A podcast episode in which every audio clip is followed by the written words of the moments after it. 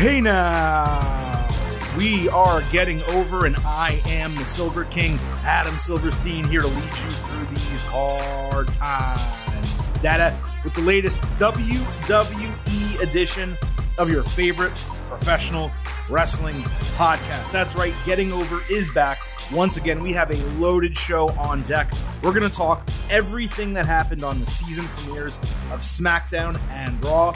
We're also going to talk about some major controversy going on in the WWE Women's Division between Becky Lynch and namely Charlotte Flair. And WWE actually released the vast majority of its 2022 pay per view schedule uh, early this week. So we will talk about that before the show is out. Like I said, a loaded episode of the Getting Over Wrestling podcast. Some may even say it's a stacked show. I don't know if I would say that. Others may potentially say that. But the way we start these loaded editions of Getting Over, and really any edition of this show, is by reminding you that this podcast. So please, folks, stop hassling us. Stop being marks for yourselves and go back to being a mark for me. Like, I don't have to do this intro on every show. If you guys just head on over to Apple Podcasts, drop a five star rating and review, let people know why you listen to the show, why they should listen to the show, and why they should subscribe. Tell them about the instant analysis, the great interviews, the in depth talk about WWE, AEW, and beyond. Tell them why you listen. If it's all, you know, big meaty men slapping meat adjacent stuff, Big meaty man slapping me. I mean, there's a guy, our last review, it says thick meat. That's the whole review, but it's five stars. It's good, okay? So anything like that, I don't care what you write, as long as it's good and as long as it's true, uh, you know, hit that five star button. Tell people why they should listen to the show. I'd greatly appreciate it. Also, please, please, please do not forget to follow us on Twitter at Getting Overcast. I really want to break that 1,000 follower mark. We're close. Um, but when we hit that 1,000 follower mark, we can do some other cool things with Twitter Spaces and some other cool features that Twitter has. We can't actually use those yet because we're not yet at that number. It's a key number for some reason. Uh, so please help get us there. Follow us on Twitter at Getting Overcast. Like I said, it's a jam packed show today, a lot to talk about. So allow me to welcome in vintage Chris Vannini, my co host on these shows. Chris, you know, this is the WWE episode. We got a lot to talk about. I kind of want to, as always, give like an overview of the programming that we just watched uh, before we get into breaking it down bit by bit with the main event, the good, the bad, and the ugly, and anything else that we want to talk about throughout the show. SmackDown for me on Friday.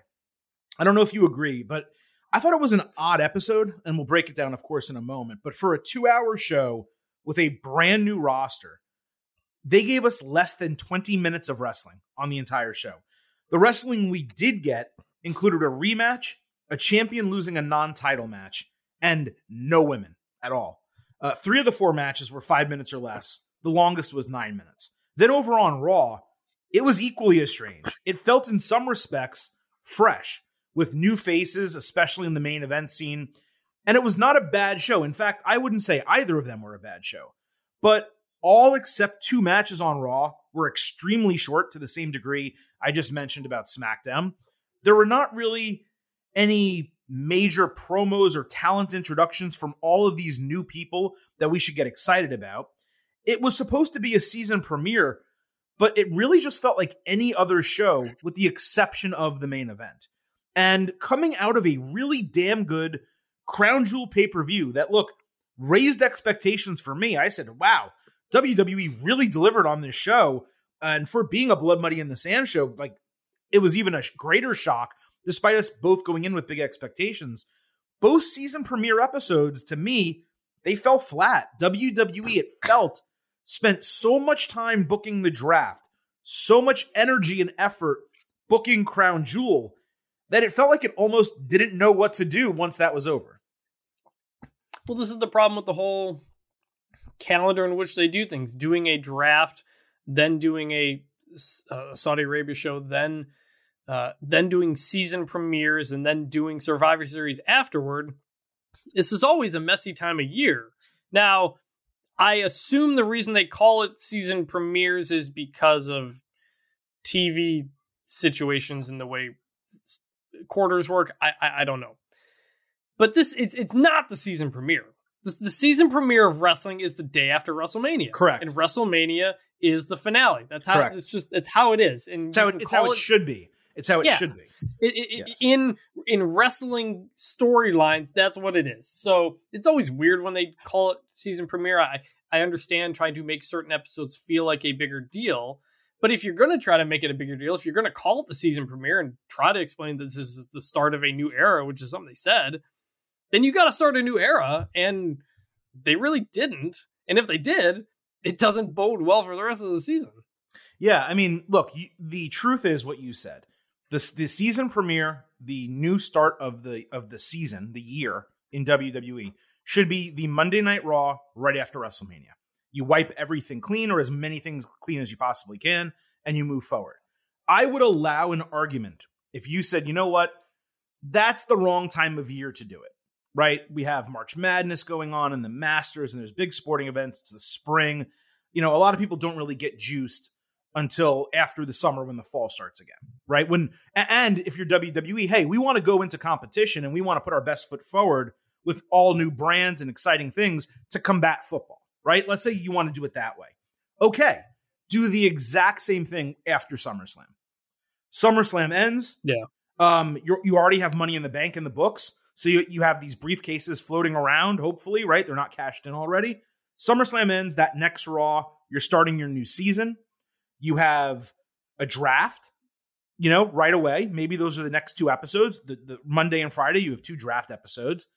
And then you start kind of rolling on with those rosters. And if October needs to be your season premieres, it still can be. It's only one month later, but you're kind of resetting the calendar. You're resetting your year, and you have enough time to actually create brand loyalty ahead of Survivor Series instead of it feeling completely forced. I like it after Mania better. I'm just saying after SummerSlam it could work, right? But Sure. you're right. The calendar, the way they did this, it's all screwed up. Um, in the last two years, once the Fox deal started, they would do the first week of October would be the season premieres. They would then do the draft the next week, and then the following week would be, hey, we have new rosters, come check us out. So there were three weeks in a row of appointment television, at least in their minds. But they screwed that up this year because of Crown Jewel and because of how they chose to do things. But my greatest frustration was okay, you have these new rosters. Now, they've already spoiled it because we've seen these new roster people on the brands the last couple of weeks, even though they weren't really supposed to be. But so they've already spoiled it. You have your new rosters. What I want right away, especially Chris, while Survivor Series is coming up. So you do not need to be creating exceptionally strong individual brand storylines to build to a pay per view, right? It's one thing if you're building to the December pay per view or the Royal Rumble, where you need to make sure Roman Reigns is a really strong challenger and you need to make sure Big E has a really strong challenger. They're not doing that. There is not another individual brand pay per view for a month and a half at this point. Sorry, two months. I don't even think there's a December pay per view. I think the next one is January 1st. So they have the entire rest of 2021 where they do not have, they're not going to have a pay per view title match for the Universal Championship, WWE Championship, or the rest of the titles. So, what I do if I'm WWE, and we'll get into this momentarily, Chris, but I'm booking all those other little television feuds that you want to satisfy your fans, people want to see, but maybe you as WWE as bookers don't see as main event feuds for your big shows. For example, Liv Morgan, right? You know how Hmm. badly the audience wants her to get a title shot? Really Yeah. badly, right? So if you have this two month period of time right now, and it's actually slightly longer than that, why don't you start creating a feud for her with Becky Lynch? You know, Becky as the champion is going to face Charlotte, or we think at Survivor Series. We'll get into that. Why not develop a three week storyline with Liv Morgan where she wins two matches, becomes number one contender, fights Becky Lynch for the title on TV, and loses? Guess what you've done? You've elevated Liv Morgan. Why not Mhm. do the same thing with Apollo Crews? Yes, the feud with Big E, we're tired of it, right? But he's on Raw now. Why don't you have him come out and say, hey, Big E, you know, I, I beat you for the title, for the Intercontinental title. We have this whole thing. I want a shot at the WWE Championship. You do a two week feud. You give Apollo Crews a WWE Championship match. He loses. Big E continues moving on. Why not take this time that you've given yourself based on scheduling to book your new talent on new brands. And I'm not saying Biggie and Apollo is the most exciting thing. I could have come up with a better example. But why not do that and create some interest and momentum? Oh, they're fe- featuring new people. And then you can still go back to your old standbys once it starts mattering. Yeah. I, I always think about this back when SmackDown and Raw first resplit and they didn't have a pay per view every month. So they had to fill some time. And they did a three week feud between AJ Styles and James Ellsworth. And you know what? It was fun. James funny. Ellsworth Yeah. Eh, eh, James Ellsworth got a couple of weird wins on AJ, but he didn't win the title. And it was just like it was a nice little like short couple of week little story that doesn't have to be some big thing if you don't want it to.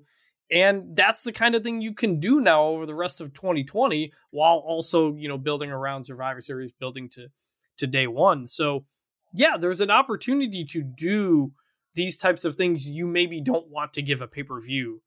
Um, but the history of WWE and for the most part what we saw Friday and, and, and Monday is that they're probably not going to do that. Yeah, they're just doing the same shit, right? Like Mhm. this is an opportunity for the Toni Storms and the Zelina Vegas, right? The Dewdrops and, and the Shayna Baszlers and all these people who WWE does not consider to be main event women.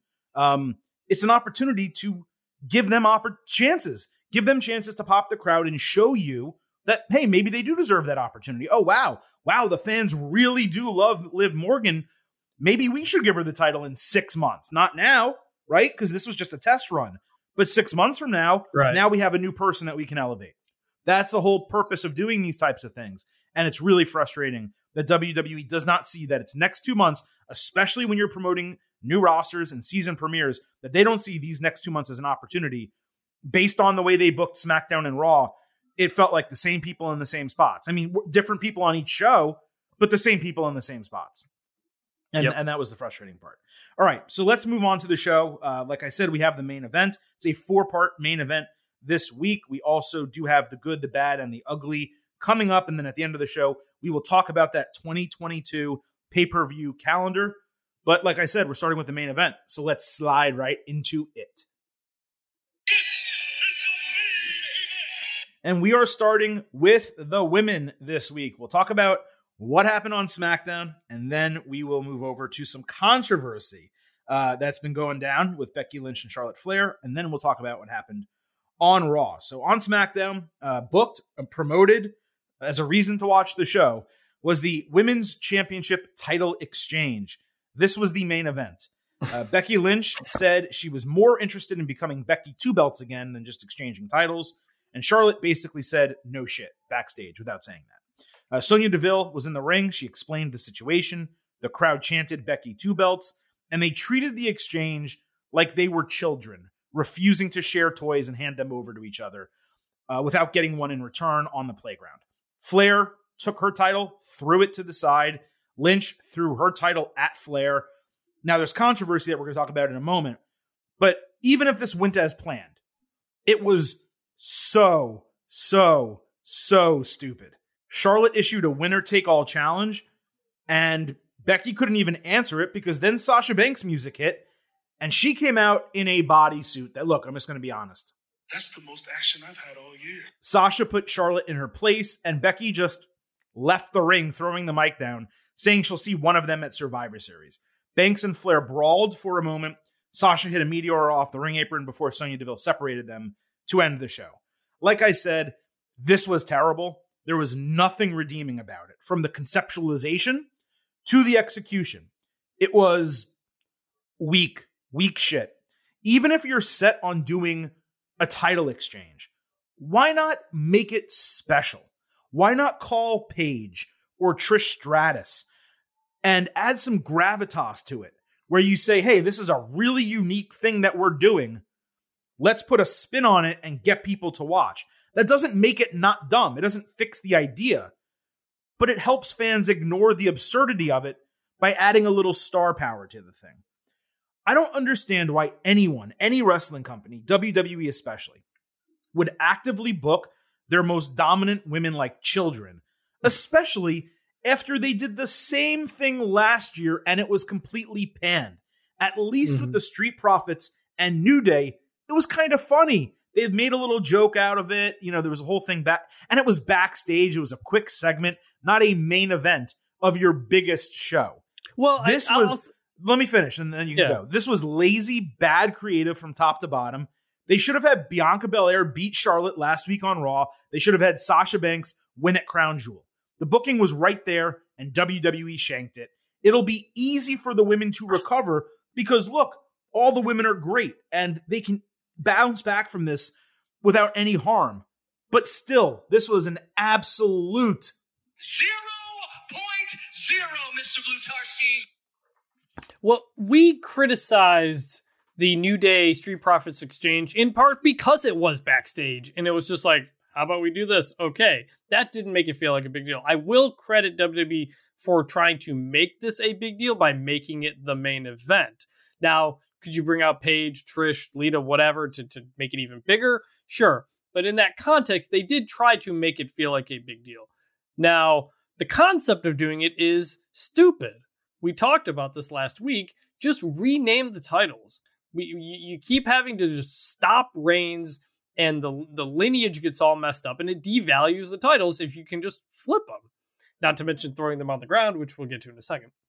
So, I, I, I get what they were going for, but you still shouldn't. You just you still shouldn't do this. It just just rename the titles, call one of them a Universal, match it up it sounds better, it looks better, it makes everything simpler. I appreciate the effort to try to make this a big deal as opposed to some backstage thing, but this was a complete mess. it was terrible from top to bottom. It's just abhorrent booking. So I mentioned the controversy, and I mean, most of you listening probably already know about it, but I'm going to break it down, at least how I understand it. That way, you know the perspective that we're coming from. Uh, now, this has been reported by multiple established outlets over the last few days, and I'm not going to repetitively keep saying reportedly or allegedly. So just know those terms apply to everything I'm about to say. Also, there were, there was some individual reports that differed from the more general reporting here. I believe the more general reporting, the reports that differed appear to paint purposely one person in a better light. And given that was only one outlet and it was not as reputable as the rest, I think you understand where I'm going for. So, going into this segment, the booking on SmackDown, Charlotte thought the segment was stupid. Well, obviously, good position to have. I agree. Uh, and she said that, but she also said to creative that doing it would make her look weak. I'm not sure how she came up with that. It's stupid, but it didn't make them look weak. The segment was supposed to feature Becky holding both titles for a moment to get a Becky two belts pop from the crowd. Charlotte was supposed to reluctantly hand the title over and instead threw it on the mat, which is really what created this issue. And it also created a, a need on camera for Sonya Deville to get involved and force her to actually pick it up and hand it to Becky. So after the segment ended, Becky and Charlotte had a verbal agreement, uh, uh, argument in gorilla position, with Becky standing up to Charlotte for going off script. Becky was reportedly seen as a hero, even though I just said I wouldn't say reportedly. She was seen as a hero for saying what needed to be said. Charlotte said she dropped the title by accident, which no one apparently believed. And if you watch the segment, you can pretty much tell that she dropped it on purpose. It got so heated with everyone on Becky's side that Charlotte was actually asked to leave and got escorted out of the arena by a WWE official because Becky had a dark match and they didn't want a second confrontation. One report said Vince McMahon wanted to talk to Charlotte, but she walked by him and just walked out. Furthermore, Charlotte has grown increasingly egotistical and difficult backstage. Women don't want to work with her, and she's isolated herself because of her attitude. And these issues supposedly go back a long time, including recently that botch fest of a match with Nia Jax that you and I talked about. Uh, Charlotte apparently wants to be treated differently and do everything on her own terms because she feels like she can get away with it. So that's the reporting on this. My take is as follows. I'll add one thing. I'll, I saw a report. Tell me if it's if you don't think it's true or not. There was there was an idea that Becky was supposed to reach out for it. Charlotte pull it away, and then they kind of do like a like a cat and mouse, like you keep like you pulling it away as she's grabbing for it. It kind of seemed like that happened too. May not be all big deal in the end, but I just I saw that out there as well that she was supposed to keep Becky from grabbing it, but that she just dropped it or threw it on the ground. Whatever it was supposed to be is not what it was, and Right. I, I think the, there's two separate topics here. The segment was terrible. The booking was terrible. I don't blame Charlotte for hating it and voicing her opinion before they walked out of gorilla position to go do the segment. Okay. Um, in whatever form or function that took. In fact, I will tell you, if I was in Charlotte's position and I got to TV and they said, hey, this is the segment you're doing, I would stand up and I would say, this is effing stupid. Why are we doing this? Why don't we do this instead? I would work with creative. I would try to the my the best of my ability to figure out another way to do it. And I will tell you that in my current job and in every job I've ever had, when I disagree with something my boss tells me, I give my full faith and effort to try to convince them otherwise and offer better options and you know directions. Now, my jobs are not so much creative like this, like television creative, but it's it goes for any business. Um, your boss wants you to stack the shelves a certain way. You think it's wrong. You give all the explanation for why you think they should be stacked this way instead. Ultimately, if your boss tells you no, do it this way, I go and do it that way because I am an employee and I am paid to do what my boss and my superiors want. You know, hopefully uh, one day I am that top person. I am the Vince McMahon where I tell everyone what to do, but that's not the position I'm in right now. So I, I fight, I, I, I push, I go as far as I possibly can. But at the end, I do what I'm told, you know, especially if I'm on camera in front of millions of people. For me, it's stuff that happens on my computer at my desk. I'm, you know, doing this a certain way, putting a headline on a story a certain way, whatever the case. Um, so what Charlotte did here, standing up for herself before it all happened, no issue. But that's not what's reported. That that's not what this is all about. This is about what she did live in front of television cameras. She went off script. She put Sonya Deville and Becky Lynch in terrible positions.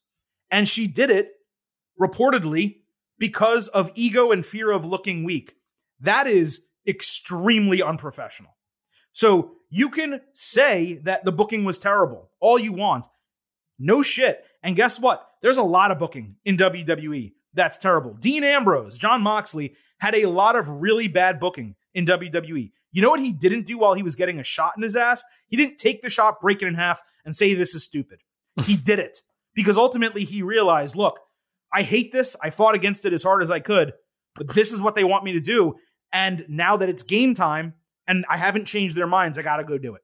This was nothing that truly was embarrassing. This is something that she did not want to do for ego reasons or for whatever else happened in the heat of the moment. It's unprofessional. She deserves every ounce of criticism she's receiving. And if this is part of a trend, then WWE needs to figure something out with her because you cannot have someone like this in your locker room acting this way consistently over an extended period of time. WWE dealt with this back in the day with Shawn Michaels. They dealt with this to a different degree back in the day with Steve Austin. Let me tell you something. Charlotte Flair is not Shawn Michaels, and Charlotte Flair is not Steve Austin, and this is not 1995. This is 2000 or 1997. This is 2021. All right, we're unfortunately like 30 years beyond that. Okay, so or 25 years. So this just can't happen. It can't happen in a company like this, and it cannot happen when you're a publicly facing employee live on television, con- contractor, whatever. it was a terrible look for Charlotte above anyone else. The segment was terrible. Charlotte was worse. Yep, and it also happened with CM Punk. You know, uh, he as many things he later detailed. Obviously, he eventually just straight up quit, but he still did what he was told to do. And you you are an editor. I'm a in our real jobs. You're an editor. You're not the top guy, but you're an editor. I'm a writer. Mm, kind of close. If, if- Number if two. my if my editor wants me to do something, I'll say, "Hey, I don't. I, I think it should be this. I think it should be that." But if they if they say no, you got to write this story. You got to do it this way. This is how it's going to look. All right, that's it. That's all. That's all you can do. It's how, it's, it's how you got to do it. So, yeah, this is incredibly unprofessional. And and the Nia Jax thing a few weeks back, I I, listened to um, Bully Ray on, on Busted Open one day talk about it, and he kind of explained from the pro wrestler side of things how Charlotte, you know, did handle the situation well. She comes obviously her background it's a little bit different, um, but this was certainly not the way to handle this in any way or form. And I gotta say though, it makes me really, really excited for Survivor Series. like, like that's what you gotta you gotta do in wrestling. You gotta get a little bit of the real with the kayfabe, mix it together, and that's the magic. So I hope they work things out. I hope you know everybody gets on the same page with all this kind of stuff, and Charlotte, you know, just you know is a better employee essentially in terms of what she's supposed to do. But it also makes me a lot more interested in a Becky Lynch Charlotte Survivor Series match. I just hope we get it. I hope it's not so bad that they make some sort of change and don't do it. Well, that's the thing, and we we can talk about that in a moment. But I gotta say, man, credit to Becky Lynch. First of all, apparently universally loved backstage. I don't think that's a surprise. Um, I'll tell you that I've met Becky twice, and I've interviewed her, I think, three times. The kindest person you could ask to talk to. I mean, Renee Paquette level of kind and nice and forthcoming, right? And if she's like that in her life outside of media, um, which seems like she is uh, uh, based on everyone who who interacts with her. And then for her to go to Gorilla and not fume and walk off and, and go to the locker room and just stew about it, but to apparently go to Gorilla and wait for Charlotte to get off screen and go after her to that degree verbally in front of people and stand up for the rest of the locker room. I mean, that's a friend. These are it seems like there's been a um, a chasm, I guess, in their relationship over maybe a, a, short period of time. But for Becky to stand up to someone who formerly, at least, was one of her best friends in the industry, that's saying something. And to do it in front of all of those people, in front of the Vince McMahons and the Bruce Pritchards and whoever else is currently in the gorilla position area. I mean, that's saying something, right? And it's impressive to me that she was willing to do that it further also establishes that Becky's the man in WWE. Yep. She really is. She is taking on that locker room leader role that I'm not saying the women have never had it, but I don't know enough about the goings on backstage to say whether the women ever had it before or if they did when it happened when, when someone had that position and when they perhaps vacated it. So for Becky to do that is it's impressive. I find it gutty and I think she deserves a lot of credit for that you know, the other there's a couple other notes that we can talk about here. Um, you know, a lot of people are saying, "Hey, you know, Charlotte's doing this on purpose. She wants out of WWE." Uh, I don't believe that. Okay, uh, Charlotte has multiple years left on her WWE deal. I have confirmed that, and even though there's reports that people in her family are suggesting she play hardball, uh, she doesn't apparently have any desire to leave. There's also the Andrade factor. Let's not forget with people comparing this to Paige and Alberto Del Rio. This is not fair. It's not a fair comparison at all. That involved drugs, allegedly, and abuse, either verbally, mentally, or physically, allegedly. But on the surface, it does seem like Charlotte's attitude has somewhat changed, coinciding with Andrade being granted his release from WWE and debuting on AEW. Is that putting two and two together? Or is that just kind of pulling at straws to create a storyline? I don't know. I think it's something worth monitoring, but I also don't think there's any scenario, at least that I see, of Charlotte in the next couple of years either leaving WWE or being granted her release from WWE to jump on over to AEW just because Andrade is there and basically never on television. Yeah, I, I, I don't know. I especially, you know, again, we we don't know what's going through her head on this stuff, but the state of women's wrestling on AEW compared to WWE is not appealing either. She's main evented uh, WrestleMania. You know, AEW there's, there's, there's not much going on there. I, I while it would be a huge, you know, earth shattering move for them yeah. to get her and for him to move there. I, I don't think it would be a smart decision, and I think she probably knows that. But um, you know, it, it, it's it's an interesting dynamic, you know, with with, with this going on with with Andrade, with Rick no longer being with the company either, and kind of the stuff he's been dealing with since Dark Side of the Ring. So she's she's got a lot going on, and I think cooler heads will probably prevail here as they typically do. But you know, it creates an interesting dynamic for sure. Let's go into full speculation mode for a moment. Okay. Do you okay. think this, the basis of this, or at least playing into it significantly, is pure jealousy on Charlotte's part? Because I want to lay this out for you. Ronda Rousey comes to WWE. The plan, WWE's booking plan, is for Rousey, Flair to main event WrestleMania, Flair walk out as champion. Over the course of that year, or the nine months that she's there, whatever, Becky Lynch not only becomes the hottest woman in WWE, but one of the hottest wrestlers, arguably the hottest wrestler in the entire industry. She ends up being the one on one match that everyone wants to see with Ronda Rousey. Charlotte Flair gets jammed into that match to the dismay of fans, very vocal about it online, in person, etc.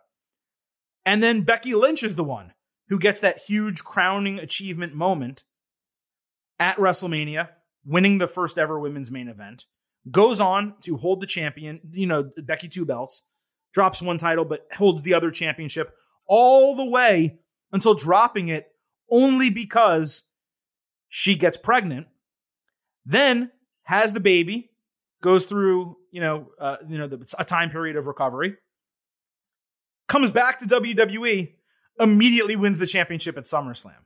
Charlotte on the periphery has all these title reigns. Fans are tired of her. They won't cheer her when WWE tries to push her as a face. And she's watching her former best friend, or maybe still friend, but on the outs, whatever the case, this other woman that she came up with, that she was uh, positioned over for almost the entirety of her career, have all this success in a time period she thought she might have it herself. So I ask you, Chris, do you think, and this is speculative, of course, we're just BSing here, we're just kind of talking. Do you think that there's something to this, that a lot of this is directly about Becky and rooted in jealousy? And on, on top of that, not only at Money in the Bank, they're chanting, We want Becky during Charlotte's match. She gets mm-hmm. pissed. Yep. Flipped off the crowd.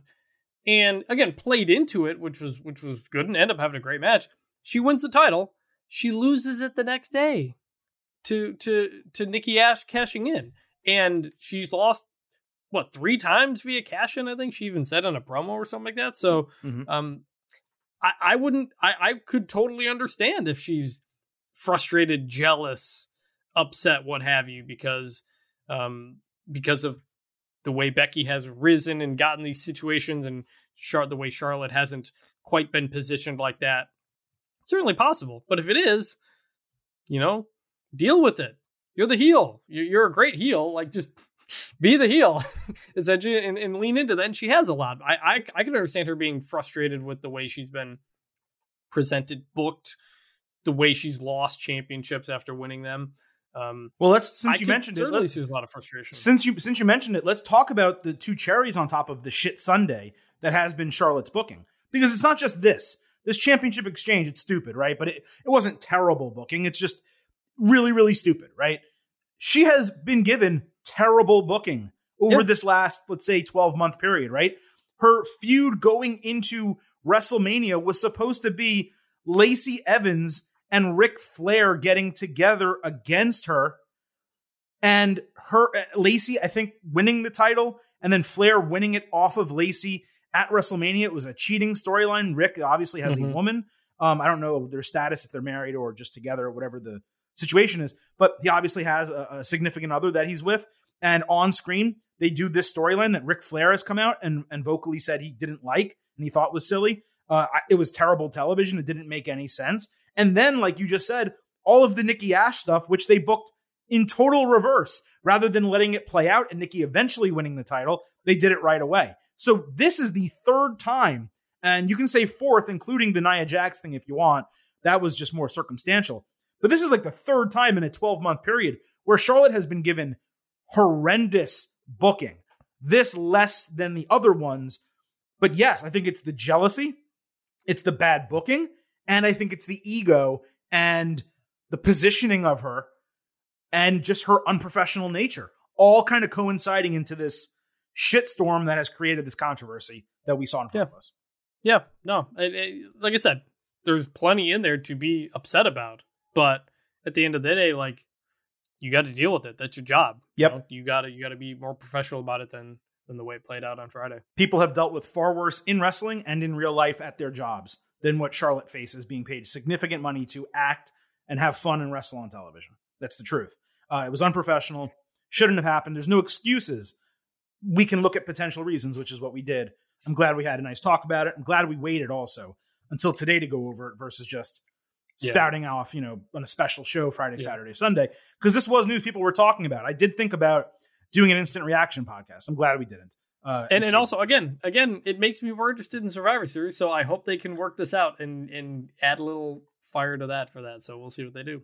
Well, that's a great transition because I was just going to move on to figuring out what the hell is going to happen with the women at Survivor Series. So let's move over to Raw, where Becky Lynch was out at 9 p.m. right at the start of that hour, saying she regained the title she never lost. Fans love her and are tired of Bianca Belair and want to see her beat all the faces on Raw. Belair came out and said she wasn't pinned at Crown Jewel. She pointed out that Becky cheated in that match and said she actually beat the Raw Women's Champion Charlotte Flair last week, which means she should get a title shot. Lynch said Belair had her way with the whole roster, but she stopped in her tracks when she met up with big time Bex. Bianca said Becky is nothing without the title and told her to shut up or run up and put it on the line. I love that line. Lynch responded, Get to the back of the line, bitch. So Belair threw her over the announce table. Becky got a kendo stick, but Bianca stole it from her, wore her out with it. Lynch escaped the KOD with an eye rake and hit a white Russian leg sweep before accepting the challenge. Other than this dragging a little bit, it did go on a little too long.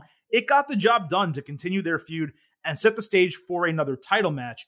It's to the point, though, Chris, where I actually don't want Belair to win because I want her to get built back up. I want her to have the run where she goes through the rest of the division and earns another opportunity at the championship to actually win and go, go over. I actually do Right. wish she went to the back of the line here, as I mentioned earlier, and someone else like, I don't know, a Doudrop or a Liv Morgan or someone like that got an opportunity against Becky Lynch.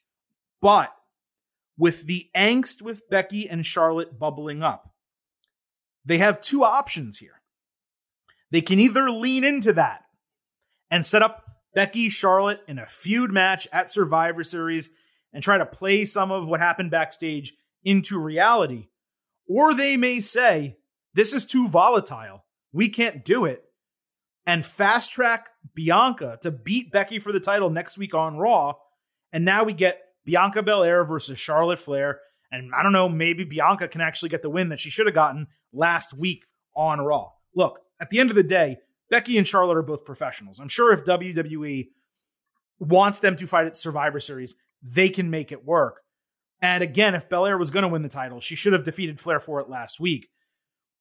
But I am curious now how this develops and goes forward. And I would love to know. I don't know what their decision is going to be, but if they keep it Becky and Charlotte, is that because they're leaning into it? Or was that always the plan? If they don't and Bianca wins the title, is that because of the confrontation backstage? Or Right. was that always the plan? All questions I have. I don't have any of the answers. Right. I, I, I there's a big part of me that suspects that they have made this decision. But if you were going to do that to not do Charlotte Becky, you wouldn't take the title off of Becky, if, especially if she's the one who everybody believes is in the right. So I don't know, but it also comes back to the, to the point you said where, yeah, I, I don't really want to keep seeing Becky Bianca right now. Like we we've we've gotten two months straight of Charlotte, Sasha, Bianca, Becky just always fighting each other. Now that the rosters are separated again, we kind of got to reset here because if it's only the two main eventers fighting each other all the time, it's hard to go anywhere from there because they're also beating up on all the people below them.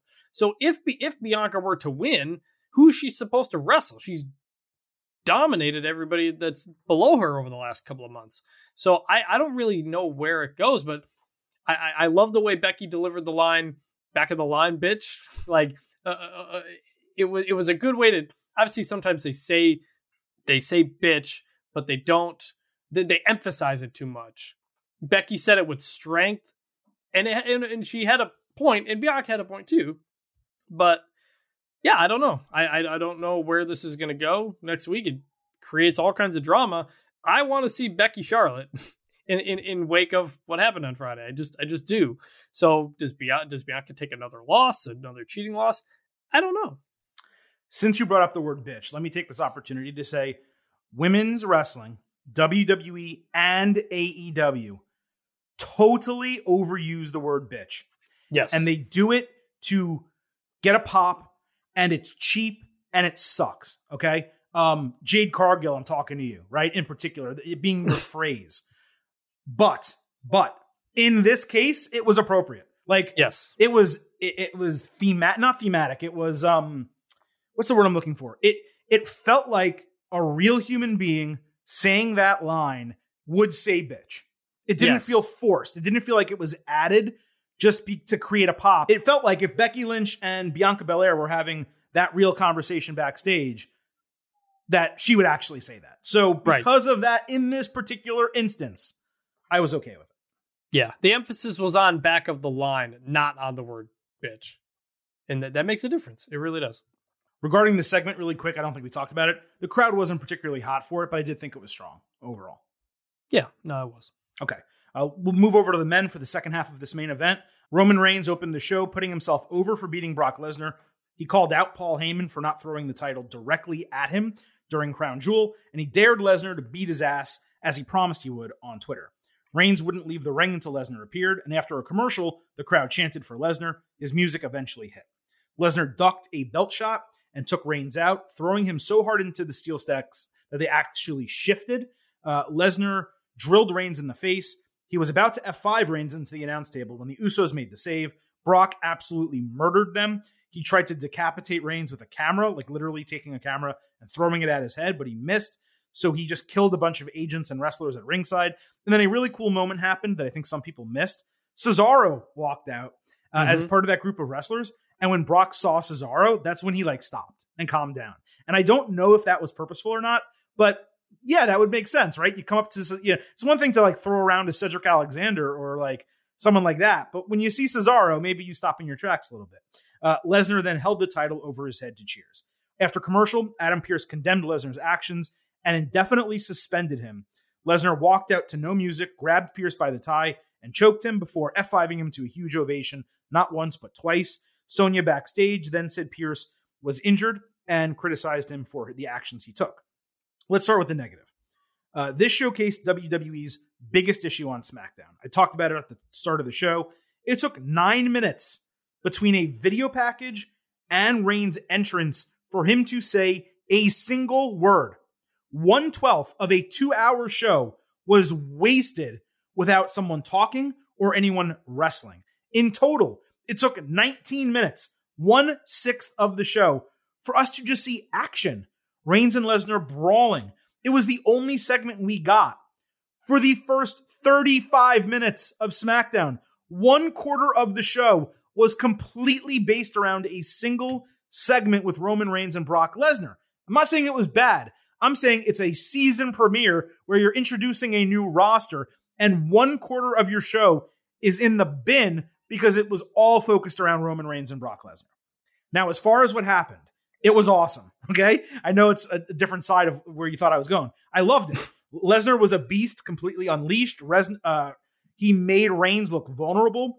Lesnar solidifying his suspension by attacking Pearce made sense given he's so unhinged. And from a booking standpoint, it gave a clear reason for Lesnar not being on TV, presumably for the rest of the year until Royal Rumble season.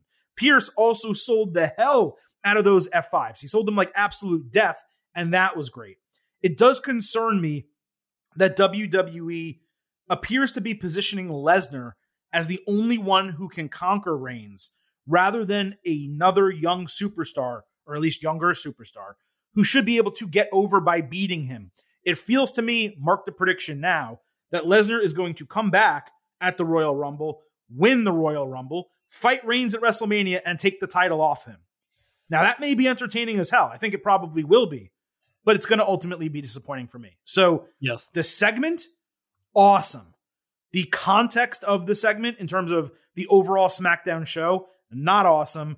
The booking for the future, concerned. Uh, yes, on, on all three counts. I I, I loved I, I suspending Brock because he's mad. They've done it before, sure, but him coming back out and, and choking Adam Pearce and the way Pearce was saying it, that was a nice little twist on the way they've done it before. I enjoyed that. Um, but yeah, to go to if if Brock was going to answer the challenge, then don't waste all this time before the show. I, I, I imagine part of it was it was the day after they just flown back from Saudi Arabia, long ass flight. Everybody's probably dead tired. I, I they probably felt, hey, we gotta save some time, whatever here.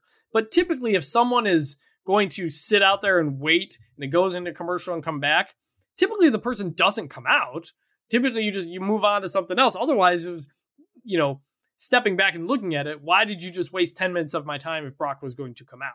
Like, at least show Brock driving into the arena and, and walking backstage and you know he's coming, like, give some build as opposed to just sitting there. It was really boring. It was insulting to a lot of the people who I'm sure were in the crowd. So that was annoying. In the end, it all worked, but to just like waste 15 minutes doing nothing, I think was was really frustrating.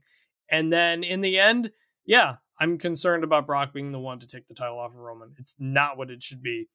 WrestleMania tickets go on sale soon. It's here in Dallas. I'm I'm going. I'm sure you're going. I, I would love that match. I do not want to see Brock Lesnar take the title off of Roman Reigns at WrestleMania. So I don't know. We'll see. Yeah. Um. So I don't know that I'll be going to WrestleMania, but you know, I, I would I would love to, but I know you will be, so that's good. I, I just I see what you're saying regarding them having come back from Saudi Arabia being a quick turnaround. But that leads into the point I was making earlier. This was a season premiere. There was yep. a huge portion of that roster that was not in Saudi Arabia, including like the Toni Storms of the world, right? And all these other women and men who are fresh on that brand, who are in the mid to low card, maybe, who should be getting those opportunities to step their foot out on television. In fact, Chris, I actually was saving this for the good, the bad, and the ugly, but Xia Li, Ridge Holland, Aliyah, Angel Garza, and Humberto Carrillo, they all got these vignette promos, and we'll re- mention it again later, but none of them were actually on television in matches. Mm-hmm. It's a great opportunity in a season premiere to put them on television in matches and have those squashes or whatever the hell you want to call it. You have Sheamus on the show who did not travel. Cesaro did not travel. Those guys can be on TV. So I don't buy personally, and I've seen other people say it, so it's not just you. I don't buy the argument that, oh, the SmackDown crew was tired. Half the crew wasn't overseas. Half the crew could have wrestled. No, yeah. I'm not saying it shouldn't be. I, am just wondering if that was the case. It's even if it was the case, it shouldn't be. I, I'm just I'm just wondering if that was played a role in it. Like I think back to, you know, speaking of taking so much time, I think back to that one time CM Punk cut like a 20 minute promo on the crowd in Tampa before The Rock came out and they had their and they had their deal. That's one of the few times where I think it worked, where you waited and someone eventually came out. But that was CM Punk cutting harsh promos on the crowd and stuff like that. Roman was just kind of, just kind of, just kind of enjoying the win and just kind of gloating a little bit. It wasn't. It was boring. And I agree. Like, if that was the reason they waited, it was stupid. I'm I'm just wondering if that was the reason. It may have been, and if it was the reason, it's because WWE thinks it should only use the top half of its rosters, and yeah, therefore, which, since which the top we know, half was which, tired, they yeah. couldn't go in wrestling. You know, and we know that's a problem. Even before this, we don't see Toni Storm on TV. Like, like right. This would have been the you, yes, this would have been the time to do it. But season yeah. premiere, they want to do the big names. I, I don't know. It was a mess. I, I didn't like that it took so long. Okay, so let's move over to Raw for the fourth and final part of this main event. Uh, we still have the good, the bad, and the ugly coming, along with a look at the 2022 pay per view calendar. Uh, Biggie opened Raw to a huge ovation. He gave Houston a massive cheap pop, let the fans chant for the Astros. Boo. Shouted out King Xavier Woods and asked who would step up. Seth Rollins' music hit, but Biggie said, Hey, Rollins, you just lost to Edge. You go to the back of the line. Rollins said Roman Reigns ducked him, but he figured Biggie would be a fighting champion. Rey Mysterio came out. He referenced his Rollins feud and said his resume speaks for itself. Finn Balor was out next as a face. saying he beat Rollins to be the first Universal Champion. Kevin Owens ran down all of his credentials and referenced beating Rollins for the Universal title in the same building. Rollins attacked Owens. Sonya then came out, set a fatal four way main event that we all expected, but added a ladder match stipulation because it was the season premiere of Raw. Was this a formulaic segment? Yes, it was. What stood out for me was the effort to reference past storylines and feuds. Basically, all three other challengers and their history with Rollins and the world championships. WWE does not do that em- enough, but it brought relevance to this interaction beyond wanting the title. It showed that these three other guys all have a reason to hate each other, and the other faces in particular have a reason not to want Rollins to become the number one contender. It also set up Rollins as the clear, without question, we knew it already, the clear number one heel on Raw going forward. So, was it formulaic? Yes. I don't even care that it was formulaic. It was a really strong opening. Like I said, those promos really got the job done. And they added a little twist to the fatal four way match we expected by making it a ladder match, which actually piqued my interest in the main event. Yeah, no, I, I I loved this. I loved everything about this. Like, you know, we talk about, you know, they should do tournaments more to determine number one contenders. You know, they just did King of the Ring, but AEW does the Championship Eliminator tournament. Like, there are so many ways you can just create stories around the idea that everybody wants to win the championship. Like, it's so freaking basic, and they don't do it enough. Seth comes out and he's like, "I'm just sick of seeing that title on your belt, uh, t- uh, around your waist. I want it." that makes sense. Okay, he lost Edge, but okay, he still wants the title. Like, and, and, and, so you have these guys all in their own way, don't exactly have a case. I mean, Finn just lost to Xavier, just like Seth lost to Edge. So nobody deserves a shot. So why not let them all fight for it and the winner gets a shot? Like it's a that stuff like this should happen far more often. Like like you don't not everything has to be really convoluted. It just comes down to these guys are professional fighters who want to win the championship. And so let's fight it out and see who gets that opportunity. Um, this also, I, I kind of went back and forth on this. Part of me thought, you know, given this is where we're at, why did Seth need to lose to Edge? Why not just have Seth win? Now, if Seth had won, maybe he should get that title shot right away. Doesn't need to contend for the ladder match. I, I don't know. I, I, I picked Seth to win at Crown Jewel. I don't think Edge really needed it. Edge is probably going to be away for a, a, little bit. He wasn't on Raw here, so I, I, it doesn't really matter. But I feel like Seth didn't need to lose that match. And the other thing, of all the music hits guys come out, Finn did not get that big of a pop, and the person who got the biggest pop was Kevin Owens. Absolutely. He continues. He continues to be the most one of the most over people they have in the company even though he's kind of just floundering right now. I, I've said this many times, but he is so over with that crowd and a guy who really deserves a world title shot. Don't know what's going to happen with his future, but Kevin Owens is still the guy for a lot of people. He is. Uh, he is the most over guy. I don't think Finn got a bad reaction, but it's it was certainly different than the reaction that he got when he came out to Roman Reigns. And there's a reason for that. It's because Roman beat him twice. And then he lost a third time to Xavier Woods. Mm-hmm. So this guy that you're all amped up about, and I we were we were talking, hey, you know what? Maybe they shock us and have him beat Reigns. Oh my God, the demon's coming back. Maybe the demon's gonna beat Reigns. That's how they do it. They don't need the title for a Brock Lesnar feud, right? It makes sense. They didn't do it. And now Finn Balor comes into Raw as a guy who's lost his last three major matches. So there's yep. not really a good reason to pop from to that regard. Also, though, to be fair, uh, Kevin Owens' music when it hits, and Rey Mysterio's too, for that matter, it has that intro that really like tells you someone's there, like the Steve Austin glass yes. following. You know, Balor's doesn't have that because WWE cut it off. They use a shortened version of his theme. So there is something to be said for he doesn't get the best entree uh, from when the music hits. But yes, you're right. Owens over his Rover always has been, probably always will be, and deservedly so because he's awesome. Uh, so that moves us into the main event match. Rollins versus Mysterio versus Balor versus Owens in a ladder match. Owens and Balor interacted backstage. Rollins cut his Fred Hampton promo that he's now always doing. Uh, Owens headbutted ladders on his way to the ring for some reason. Biggie watched the match in a really funny way with his back to the screen, making fun of how WWE makes its talent watch angularly so that like you at home, I guess, can see the TV screen. Um, so Biggie did it with his back to the screen and he turned his head around. It was very freaking funny, very funny. Uh, KO powerbombed Rollins onto a ladder. Rollins dodged a senton bomb with KO landing on the ladder. Rollins later picked Owens off a ladder for a buckle bomb, but KO rebounded with a super kick. Mysterio countered a pop-up powerbomb with a Hurricanrana, and then did a 619 into a ladder into Owens' face before doing a springboard seated senton onto a ladder out of the ring to the floor directly on top of Owens, which I thought was really inventive. Balor then took everyone out with a tope. Rollins tipped Mysterio off a ladder. Owens caught Mysterio flying with a sit out facebuster. A super long ladder was set up between the ring and the announce table. KO stunned Balor. KO then caught Mysterio and powerbombed him into a table.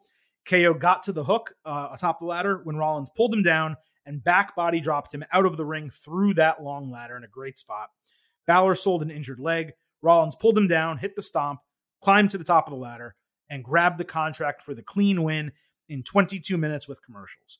Biggie came out after the match, and Rollins celebrated in front of him, saying he'll see him soon. Rollins also cut a quick promo in gorilla position. So, look, Rollins was the obvious winner here, uh, given he was the only heel. It was a solid ladder match, but it never, at least for me, and, and I'm not saying the spots weren't good because they were good, it never really reached that fourth gear that you want to see from a ladder match where shit is just chaotic. I can't go too high on it though. Even there, there was some decent spots. I'm gonna say four stars and an A minus. I actually kind of think that might be a little overrating it. Um, but there was just something about it where there were spots, but there wasn't an intensity to the entire match. And that's really the most I can go as far as grading the match. I will talk about the booking philosophy in a moment. But what do you think about the match itself? It was it was good. It wasn't great. It wasn't memorable. You know, it wasn't a pay per view quality type of match. Um, but you know, I'm not always expecting that on, on TV. It's nice to have, but in the end, I'm mostly looking for the story and, and who wins and where it goes. Um, so it was it was fine. I, I didn't didn't love it, but it wasn't bad by any means. All right. Uh, so I got a DM from Ben Porges at Ben Porges. Uh, it's actually a tweet, not a DM.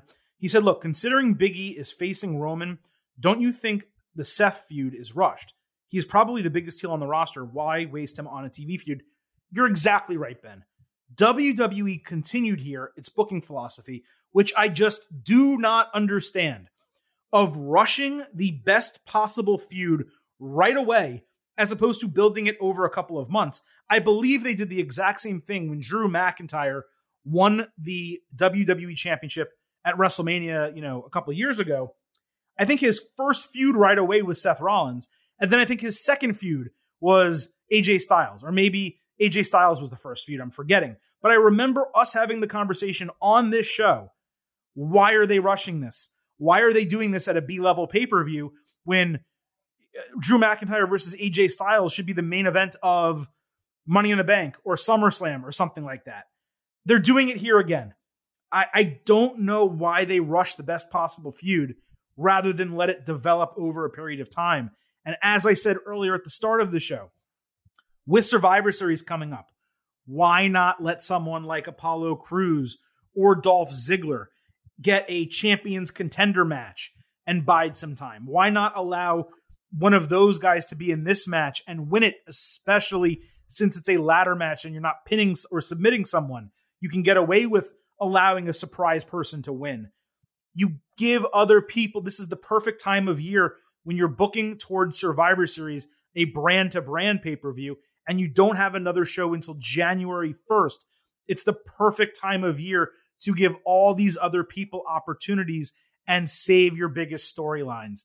Instead, we have Bianca Belair versus Becky Lynch next week on Raw. And I presume we're going to get Biggie against Seth Rollins inside of the next two to three weeks on Raw. Now, the difference is he does have a contract, which makes it seem like it may be his decision. So maybe he does hold it off. But if he does hold it off, then what the hell are you doing with the WWE title? And what are you doing with Seth Rollins in the interim? I don't know. So, yes, Ben, I think it's a major problem. And I actually was going to talk about it before you sent the tweet, but your tweet was perfect. And I'm glad other people see it. Uh, yeah, I mean, you pretty much summed it up. We, it's the same thing we talked about with Bianca and Becky in the beginning of the show, which is you don't need to do it. Now, I'm not going to complain. We're going to get Biggie Seth Rollins. I, I'm I'm am looking forward to that. Um, whenever it happens, as always, as long as something is happening on the show, I'm I'll I'm, I'll get behind it. Um, but it it is also fair to wonder what this means for the next two months. You know, I I, I don't want Seth and and, and Big E to fight four times over two months or something like that. That's know, the concern they, in doing this, as they sometimes do, right? As they often do. So that's it's a real concern, and especially on, on a Raw roster that is loaded. You know, we went over it on the draft. The Raw roster is deep as all hell. So we'll see. I'm not. Uh, we're not criticizing them right now for this, but we're just putting it out there that this this may be an issue here in the coming weeks. So let's see what they do. Well, just like looking quickly at the Raw roster, who could be main event heels against Biggie? Right?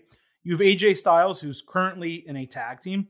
Bobby Lashley, where they literally just had that feud, so we would not want to see that again. Edge, theoretically, they could turn heel pretty easily. Historically, he's easily been able to do that. Finn Balor, they could also easily turn heel. We saw it in NXT. That's possible.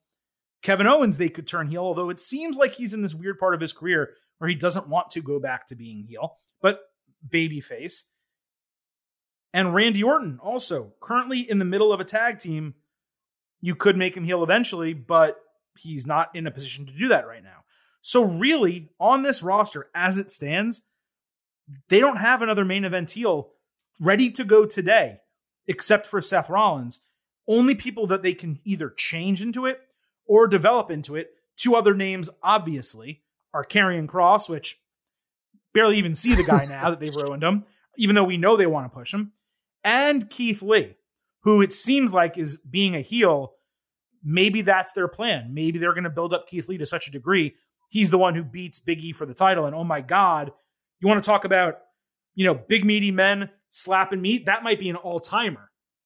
Oh, we got two big meaty men bumping me tonight. And look, if you will it, it is no dream.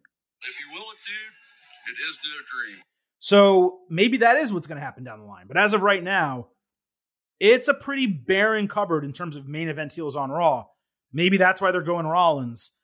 I just hope it doesn't last three or four months, as you said. Yeah. So, Chris, yeah, I, I, would I would have done AJ there. I, I, mean, you could have easily done AJ. He's AJ Styles. He can easily. be in a singles championship yes. feud and let Omos just kind of be the muscle for a month. It's fine. I would have done that. It would have been a great it, spot. and, and, and, and, and AJ can lose that and be totally fine and still be in a tag team and then be a singles guy breakout. He would be fine. That's the way I would have done it. 100% agree with you. With that, uh, time is of the essence. Let's move on to the good, the bad, and the ugly. Showing you the good, the bad, the ugly when your money get funny and them days ain't sunny. We showing you the good, the bad, the ugly, and this is for the hood. You got to love me. All right, so we're going to run through everything else that happened on SmackDown and Raw. On SmackDown, I actually had to pause because of the brand change. Drew McIntyre did an open challenge. Drew told Sonya backstage he wasn't going to waste any time, so he went to the ring, daring anyone to fight him, playing to the crowd that they would finally see an actual match after 40 minutes. He actually said that, which I love because it was yeah. true. Um, Sami Zayn answered, and he had new music as he said he was the one to beat on SmackDown. The match started 41 minutes into the show, and it got one minute before commercial break. Uh, so we got McIntyre and Zayn. Sammy was looking for a Helluva kick when McIntyre hit him with the Claymore for the win just a couple minutes after we came back from commercial. So we got less than five minutes of action in the first 50 minutes of TV time. That's not a criticism of the work of these two guys, but let's be honest at what we got here. Uh, the segment was good. The situation was unfortunate. As far as Sammy's music goes, I saw a lot of people criticizing it, and we have plenty of entrance music to talk about on today's show. I thought his music changing was long overdue. His old theme did not fit his gimmick. I liked it.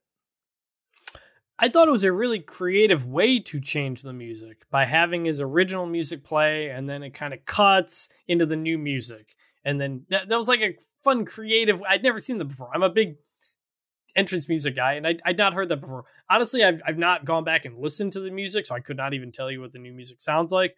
But I do agree that it was long needed for a change. Match was fine. Wish they got more time. Giving it a good for what it was. Right. It was it was pretty generic music, but it was negative. It was heel music, you know, and and the, he Mhm. needs that because the other stuff it's fun. I forgot what the type of music called is called. It's uh, skipping my uh, brain right now, but slipping. Yeah, his, his previous theme was was it's it's it's almost like zoot suit shit, really. right? Like Yeah, yeah, Swinger era, whatever. Um, yeah. And when he, whenever he becomes a face again, it'll be a great time to bring it back. You guys can tell I don't know that kind of music. I, I know rap. That's what I'm into. Uh, okay, anyway, uh, so we had the coronation of King Xavier Woods. All the gear was in the ring. Kofi Kingston made the introduction as Woods got "You Deserve It" chants while wielding a cloak, scepter, and receiving the crown. Kofi read the gospel and started a "Hail King Woods" chant. I was smiling ear to ear the entire time. There was no shenanigans or BS. It was great to see a real coronation and for Xavier to get his full moment of celebration in front of regular fans in America. You could see that when he got those "You Deserve It" chants, like it actually in reality touched him. That he may have thought, "I'm never going to have a moment as a singles wrestler in WWE where I get praised like this." He got it. It was nothing but good. It was so good. It was great to see. Yeah, super happy for him. The only thing I wish I wish Big E had been there uh, to do it as well. I know Big E I shouted him out on Monday, but it would have been nice to see Big E there. But no, it was good. It- that was really unfortunate. We also got the coronation of Queen Zelina Vega. Zelina made them redo her introduction and put on a inconsistent fake British accent. I saw some people didn't like that. I think it's funny. I mean, Booker T did it. Her doing it. It's the whole point is she's trying to be more than she is. So I was okay with it. Uh, she said she's the official queen of WWE, not all the other people that claim they're queens, and just kind of ranted about that for a while. And then there was a rematch with Doudrop for no good reason whatsoever. So we got Zelina versus Doudrop. After tugging on the scepter, Doudrop hit a senton. Zelina ran her into the turnbuckles and hit a flying codebreaker. She untied a pad, and as the referee fixed it, she used the scepter on Doudrop to win in 231. The whole thing sucked. I understand that maybe the idea was to establish she's going to be a cheat to win, do anything possible. I have all the power, heel as a queen. The match was two minutes and 31 seconds. It was shorter than the coronation. Um, the coronation was longer than every match in the Queen's Crown tournament, except Mhm. the final. Uh, this continues to be absolutely, positively ugly. Zero point zero. I am not giving it an ugly. I enjoyed the coronation. I enjoyed the slipping in and out of the British accent. I thought she did a really good job using it in certain spots. Mhm. It it never actually felt forced. It felt kind of natural the way she moved in between it. She did a really really good job with that. Something I also was thought they did interestingly. The camera shots of Zelina were either up close or down low. That throne was ginormous, and I think Yes, they maybe made a they made a point to not make Zelina look small, and I think that was a good production decision if that's actively what they decided to do. My concern was, and, and then when Doudrop came out, was going to be, oh, Zelina's going to go back to losing a bunch, and she's just going to lean on the Queen gimmick, and it's going to be like a Baron Corbin thing all over again. So I was plenty happy to see Zelina win because of what I thought was going to happen. Now, short match, don't like that. Um, we'll see moving forward, but I'm actually giving this segment a good. I obviously would like to have more of it for sure, but what they did and building off of winning the Queen's, Queen's crown, I, I, I, I liked it. The woman is from Queens, New York. They don't even mention it. Uh, I do agree about the accent, as I said. I think it was purposeful the way they did it. It was supposed to be bad. That's the whole point. Uh, so people criticizing that, I don't get. But I, I can't. I just can't side with you on this being good. It wasn't. Um, you know, I'm, I wasn't expecting them to go from zero to hero in terms of the Queen's gimmick and, and the tournament and all that. But they could have said, okay, the tournament's in the books. Let's put a good foot forward here. Allow these women to go six minutes on television. Same finish, same deal. They didn't do it. I, I, I until they actively care. I'm going to treat it the way they do, which is by saying it's shit, by pointing out that it's shit and calling it shit when it is shit. All right, we'll move on. Uh, Street Profits versus Alpha Academy versus Dirty Dogs in a Raw Tag Team Championship number one contenders match. They did off the top the rules I hate with only two wrestlers Yeah. legal simultaneously. It's a triple threat match. Three people should always be legal. Why they do it one way or the other, they never explain it. It should never be this way. It is very stupid. Angelo Dawkins got a great hot tag, ending with the double underhook swinging neckbreaker on Chad Gable. Otis and Gable combined for an awesome lariat German suplex on Dawkins, but Montez Ford broke the fall with a frog splash. Ford took Otis out with a huge tope. Dawkins hit the anointment on Robert Roode. Ford went for the finish, but got caught flying by Omos, who hit Dawkins in the face. The dogs then did their spinebuster zigzag combo for the win to become the number one contenders. The match was exciting. The finish was terrible. Omos interfered right in front of the referee, and it was sloppy from there on out. The dogs were the right winners to kick things off, but the victory was flat. It was also strange to create number one contenders ahead of a title match on the same show. They had booked for an entire week AJ Styles and Omos getting another title opportunity against RK Bro. WWE promoted it all week. They said, hey, Raw's kicking off a new era. This is the title match. Now, did they get wise to the criticism that I tweeted and millions of others probably tweeted? How do you kick off a new era with a rematch from four days earlier and a rematch of the last two title matches that we've had for the Raw Tag Team Championships? Maybe they got wise to it. But AJ Styles was not on TV. Only Omos was. Maybe something happened with AJ where he couldn't make it and they needed to book around it and create a new storyline. For me, the number one contendership was enough. You do the number one contendership, a new tag team title match next week. You say, hey, AJ Styles wasn't able to compete. Therefore, we couldn't do the title match on today's show, but we are deciding a new number one contender. That would be very solid booking and creative explanation for something that happened that we don't know right now. Instead, we got new number one contenders and a tag team championship match on the same show. I thought that was ridiculous. I'm going to put that aside. Talk about the match. The match was exciting. It wasn't amazing. I thought the finish hampered what was otherwise really good action. So I went 3.25 stars and a B, but it was solid action. So I do give it a good. Yeah, uh, everything you said about the match makes sense. I, I I agree that you know if something had to change, just say it had to change.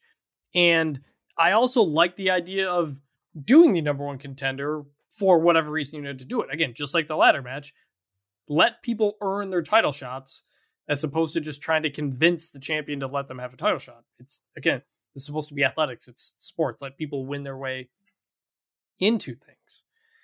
But if you're going to have them, and we'll, well, I guess we'll get to the championship match, but if you're going to have them win the number one contendership and then lose on the same show, you didn't gain anything from it. Like, let the Dirty Dogs win and, like, you kind of get a little bit of momentum before you do something about it because then it was just, it, it doesn't help anybody in the end. It was also them doing two number one contenderships on the same show, which again isn't the Which worst I'm thing. okay with. Well, yeah, it's not the worst thing. Raw's three hours, but it's like, okay, you're going to do two of them. One of them's over. like it's already happened. Right. and and the next one, you know, we'll find out, I guess. But uh, to me, it just felt too much, you know, in a, in a tight window. The other one being the Raw Tag Team Championships. RK Well, and, Bro, and, and, and you had the women agreeing to a match next week. So right? That it- was set up technically fi- finding another one. Right. So you did the Raw Tag Team Championships, RK Bro against the Dirty Dogs. Riddle was rambling backstage, so Randy Orton said, "Hey, we'll talk about Halloween all you want after we get the win." Roode took Orton uh, and ran him into the barricade. There was a long delay. I think maybe Orton hurt himself. I'm not sure. Uh, Riddle got a hot tag and completely missed a kick, so Dolph Ziggler didn't sell it. Then he went on a run. Orton RKO'd Roode as Riddle and Ziggler traded pinning combinations, with Riddle eventually locking in an awesome spladle on Ziggler for the win. Not a particularly notable match by any means, despite the talent of all four men, but it was a good TV segment. And beating Ziggler, a former amateur wrestler, with the spladle was a really, really nice kind of tie in and nod to people who may understand it that I appreciated. So both segments good. The overall booking kind of meh across the board. Yeah, I, I don't really have much to add other than that. I guess I'll. I mean, I'm between the good and good and the bad. I, what it was was good. I just don't like the doing it now in the context. I, I'll say I'll say good. I guess. All right. Uh, on SmackDown, we had Shinsuke Nakamura against Happy Corbin in a non title match that was also not called a Champions Contenders match. Ric Boogs started shredding on the guitar two minutes in. Nakamura uh, battered Corbin, but Corbin caught him with a weird pump handle move for a 2.9 count. So Boogs started shredding again, waking Nakamura up as the crowd sang his theme. That was pretty cool. Madcap Moss interrupted Boogs, distracting Shinsuke. Corbin threw Nakamura into the steps, hit end of days in the ring for the win in like nine minutes. We're supposed to hate this because it was a heel move, but I hated it because we hardly got to see the match and ended up with Yeah. the champion losing a non title match, which means the start of a never ending Corbin feud now for the Intercontinental title. Not only was this bad, I'm going to give the entire three month feud a preemptive bad. It's the same thing over and over and over. It's like missionary position every single night. It really is. Okay, that might be the best use of a of a drop we've ever had on the show. To to to preemptively declare missionary position on a Baron Corbin feud Yep. is perfect. You're right. You're right. That's what's gonna happen. I this is bad. I I guess I don't know if I, I didn't. I'm not gonna even ugly yet, but yeah, not looking forward to this. Honestly, is there anybody more forgettable in WWE right now than Shinsuke Nakamura? The dude is the Intercontinental Champion. He is completely overshadowed by Ric Boogs, who is awesome. But now he's in a Corbin feud. Honestly, I forget every week that he's the Intercontinental Champion. I'm I would rather just let Corbin win the belt in a one-off match then go your separate ways and do something else. But oof, man. Not Yeah. good. Both midcard champions are completely overlooked. I think it's also because neither of them factored into Crown Jewel, so they were they've largely been Yeah. off television or unimportant to television storylines for the last six weeks. So there's actually some reason for that, but yeah, um, not good. And and we're gonna stay with the midcard title picture because we're gonna move over to Raw, where Damian Priest fought T Bar in a champions contenders match that was also a non-title match. Uh, So I don't know why one was called it and one wasn't. Uh, Priest entered with new music and graphics. The music was really generic to the point that he he feels like the third person now who has a religious esque type of theme. Rollins obviously being one, and there was someone else previously who did that's slipping my mind, um, or maybe still does. But the music was generic. The graphics were kind of cool. They're showing a dichotomy, a clashing of styles between the names Damien being evil, Priest being holy and good. Moving away from the Archer of Infamy gimmick, it's okay, in my opinion, for Priest, because man, you're calling someone an Archer of Inf- like I don't even know what that really means, and that's been his gimmick for a long time. I was okay moving from it, especially since he kept his name and the general overall look. But Chris, before we talk about the match and what happened, I kind of wish they had retained the music and his theatrics in the ring with the lights, the way he does his movements and gets people excited. It felt like it was a step down in that way. Yeah, I didn't I didn't catch this whole thing when it happened, but he's already your US champion. Like like this isn't a guy who needs a character reboot. And a month ago you had him opening up I think a Monday Night Raw on the mic. Like he seemed like they were positioning him as like a Yeah. face of the company Drew McIntyre type of guy. Now he's now he's going into this thing has me kind of concerned about his uh, long term future. I mean, not long term future, but just kind of the plans for him to be into this. So I'm I'm not sure. I'm, I'm I almost don't even want to grade this one because it was just kind of really really weird. Well, we don't need to. gr- We don't need to grade his entrance. I was going to talk about the match, and then we can talk about the whole thing. yeah. So the- I just yeah. Sure. So the match happens. T Bar hits an impressive moonsault. We finally see the guy, this huge guy who can do all this athletic stuff. Finally saw him do some athletic stuff. He hits the moonsault for a one count. Priest came back with a broken arrow and knocked T Bar outside. So T Bar picked up a desk chair and threw it at Priest for a disqualification. Priest's eyes get really wide. He levels T Bar, grabs the desk chair, throws it on top of T Bar, runs him into the barricade, and then brings him in the ring and hits the reckoning for good measure. It was clear to me in commentary, I don't think sold it well at all, but it was clear to me they're now doing a split personality gimmick with Damian Priest, given the graphics I mentioned earlier. Right. Uh, it seems like he starts as the priest, as the guy who's kind of calm and ready to have a nice match. Someone does something that ticks him off. He absolutely loses his mind. They lean into the Damien part of the name. The new presentation doesn't really bother me. I am concerned about the gimmick and whether it's going to work long term. I really rolled my eyes at it. It's also absurd that they go ahead, they repackage Damian Priest, but they don't repackage T Bar, who has a gimmick we know won't work. It is over. The, the group he was in has been dead for like nine months at this point, and he is nothing more now than pure jobber status. So overall, I'm not going to go ugly yet, but I am saying bad. So this is bad on the whole thing. Yeah, for me, yes, because even though there were shreds of like okay, I, I think the whole thing. I'm I'm preemptively also kind of here saying bad. Yes. Yeah, me too. And, and, and again, it's it it feels like an NXT 2.0 type of gimmick for Damian Priest here, which is really weird again because he's the he's already the US ch- champion. so I, I am giving it a bad. I'm I'm mostly giving it a what? So we'll see where it goes from here, but it's weird and a little concerning for maybe what they had hoped for Damian Priest. Very concerning that it's a change. And I, I know not all change is bad. And sometimes as wrestling fans, as people who watch the product and analyze it, sometimes we think, oh, it, they changed it. That's for the worse because we liked how this guy was before. And we have another one of those to talk about in a moment.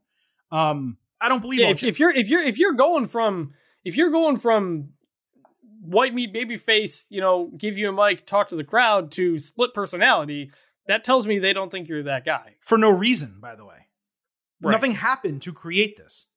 No, they just are like, hey, know. let's change up your gimmick, even though it's working and fans are cheering you. That that's my biggest problem with the entire thing. Uh, Hit Row made their entrance on SmackDown, cutting a faction promo over their music. There was no change to their presentation from NXT, which really had me breathing a sigh of relief. We got Swerve and Top Dollar against a couple jobbers, which we never see jobbers on SmackDown, like real jobbers, like people who are not members of the main roster. Uh, Top Dollar caught both dudes and hit a world strongest slam while flinging another guy off his shoulders. Swerve uh, hit a flying kick as Top Dollar delivered a sidewalk slam for the win in one minute. This was basically Hit Row just introducing themselves to a new audience but they retained that same authentic, unapologetic flair that to me makes them so special. And I was really excited to see that. Uh, there was a report early Friday that Swerve and Ashante Thee Adonis would be the tag team, with Top Dollar pushed as the single star. Because of that report, the team showcased in this match was interesting. It was not the same as that report. Adonis is super talented, but Swerve and Top Dollar are the bigger stars, and Swerve should be the single star coming out of the group because Top Dollar and Ashante Adonis, they actually work really well together as a tag team a big guy, a small guy, a strong guy, an athletic guy. So that's the direction I hope they go. It remains to be seen how all of this shakes out. But as far as right now, I was very, very positive about Hit Row. That was a good one, yeah. Yeah, I, I am not familiar with them. I I don't watch NXT regularly. I honestly my first real introduction was Top Dollar's diss track on the Young Bucks last week or whatever that was, um, which I loved. My, my only thought was during their intro, it felt subdued in that the music playing over them felt loud and they sounded really quiet. And I don't know if the crowd didn't react to that or didn't know how to react or what, but I was expecting more more just energy and, and kind of in your face and pop. And we didn't quite get that on the intro. Again, I don't know if it was the production or how it came through on TV or what, but that was kind of surprising. But overall, I really like what I see. I mean, they seem to be really cool. I've listened to the NXT show and I've heard you sing all of their praises really for a while. So I, am looking forward to it. And it's a faction, and I'm looking forward to that. Four people is a faction, and uh, I'm interested to see some new faces do some new things. Hopefully, they get a chance. You know, unlike you know Toni Storm coming up and doing nothing, and several other recent NXT calls doing nothing. So I hope there's a plan. It's a good start. Agreed. On Raw, we had Keith Bearcat Lee against Cedric Alexander. Keith was clean shaven again. He threw Cedric around and beat the shit out of him, making animal noises occasionally uh, the whole time before hitting the Big Bang Catastrophe that they're probably going to rename for the win. Lee looked dominant. His entrance music was strong. It could use some lyrics, but I did really like it. The fact that they debuted him with that shitty entrance music when he first came on to Raw. Then they finally came up with a new entrance music that we loved. I mean, at least I did. Um, after Yeah. we were concerned that they were going to just have a terrible presentation of them, and now they're changing the music again just to get Bearcat sounds and stuff in it. That's frustrating to me. But it was really strong, deep bass type of music. Throw lyrics on top of that. I think you have a great theme. Overall, I think it worked. Shelton Benjamin jumped in the ring afterward, but backed off. I presume we're going to get that match next week. I'm glad it wasn't a total squash. I still would have liked to have seen a bit longer of a match with Cedric. Maybe we get that next week. Keith looked good. He looks fit, energetic. He's moving around the ring really well. Uh, do I love the Bearcat stuff? You know, no, but I don't think it's any type of travesty or any major mark on him. Keith Lee still has the opportunity to be a dominant wrestler and a potential world champion on the main roster. And we saw that on Monday night. So I'm definitely saying good here. I'm cautiously optimistic about Keith Lee here. I'm going to give it a good, but not an overwhelming good. Uh, again, Bearcat Keith Lee sounds great. It sounds better than Bearcat Lee. I wish they would just do it that way. But if that involves his name and a trademark, I don't know. Um, we've talked about the Bearcat stuff, you know, and you know, the African American wrestler and how important that is, and I assume you know that's a big factor in this, and that's great. Um, just we just we got to see Keith Lee in a consistent package, whatever that is. We need him on our TV every week. We need him to have the same music, the same look, the same everything for a month or two before we can finally actually evaluate what he is, because everything keeps changing, and he keeps he's you know had to sit out for times for various things. So cautiously optimistic, but mostly I'm just giving this an incomplete because I don't really I I can't I can't mentally invest in what's next for Keith Lee until I trust that it's actually, you know, going somewhere. Well, that's the thing. It's like Keith Lee, I'm cautiously optimistic. Damian Priest, I'm pretty pessimistic. But it's Yeah. all about what's to come. They, they've made some changes here. We don't know, but first blush, I think Keith is heading in a positive direction. I think Damian Priest may be headed in a negative direction. Uh, Dominic Mysterio fought Austin Theory on Raw. Dominic pumped Ray up for his ladder match. Theory asked Dominic to take a selfie of him and Ray, which isn't a selfie when someone else is taking it, but still. Um, that offended Dominic, and Theory made a challenge for a match because obviously Dominic got offended. Theory did Eddie Guerrero shake and hit a cool uranage style backbreaker for a near fall. He later hung Dominic on the ropes and hit an ATL for the win. Theory probably needs a new finisher long term, but he looked solid in this spot with Dominic and obviously had to go over in the match. Theory needs a feud with a strong veteran to kind of put him in his place, a feud he loses eventually. But for now, he should be getting a bunch of wins uh, and maybe even a couple of upsets before that eventually happens. So I thought it was really good to see young guys go here and get a spotlight to themselves. And it was the right booking with Theory going over Dominic. Yep, it was pretty simple. Did what it needed to do. Not the biggest thing on the card by any means, so it was good. All right. Uh, we also had Mansoor against Mustafa Ali over on SmackDown. Season premiere of a show. Rematch. Uh, Mansoor hit a flying crossbody. Ali came back with a sit down powerbomb. Mansoor hit a picture perfect German suplex that Ali sold like absolute hell. Ali then trapped him off a sunset flip attempt for the win in three minutes. Uh, Ali was pissed. Sorry, Mansoor trapped him for the win. Ali was pissed after the finish. Uh, thought it was a total waste of time. The guys didn't even get a chance to work. They just had a 15 minute match on pay per view that was good. Here we get a three minute match on television that wasn't. The feud's continuing when it should have ended at Crown Jewel. I don't get it. Straight up bad. Yep, I, I praise this going into Crown Jewel. Like I said, they they did they actually did a good job of building up a solid low card story and gave us the characters in the story, and it was what it was. And you had your Crown Jewel blow off. To do a rematch right after that, do not care at all. Bad. All right. Uh, Naomi approached Sonya Deville backstage on SmackDown, saying they had unfinished business and she wanted a fair match. Sonya was de- dealing with that aftermath of the Lesnar deal and told Naomi to get out of her face. That was literally the whole interaction. There wasn't any pushback from Naomi, an attack, nothing. I'll say bad since it fell flat, and I, Shayna Baszler wasn't there to kind of like maybe maybe Naomi's giving her shit, and Shayna Baszler walks behind Sonya Deville, so Naomi backs off. Even something as simple as that as that would have made it good for me. Instead, I'm just going to say bad because nothing happened and it was almost wasteful. Yeah, I'm a little concerned. you know, they, they done a good job building the Naomi Sonya stuff week after week, and did a good job the previous week of having what they thought was going to be the big moment, and then it doesn't. Um, to not uh, to not follow up on that, to not have a really good follow up set, uh, a little concerning. So yeah, I'm giving it a bad. Hope this is not a trend here with this uh, story. And then we also had Carmella versus Liv Morgan on Raw. Carmella called herself the diamond of WWE and said women like Liv are jealous of her. They're still doing this. She said the mask will ensure no one can stop her. Mella got a new rap theme. It kind of slapped. It was also a little generic that like new women or, or new women's themes are all just the same type of rap music and trap stuff. Uh, I, I don't even know why she needed a new theme. They just gave her a new theme with the curtain and then the silhouette, and now they're totally repackaging her a second time. I have no reason, no idea why.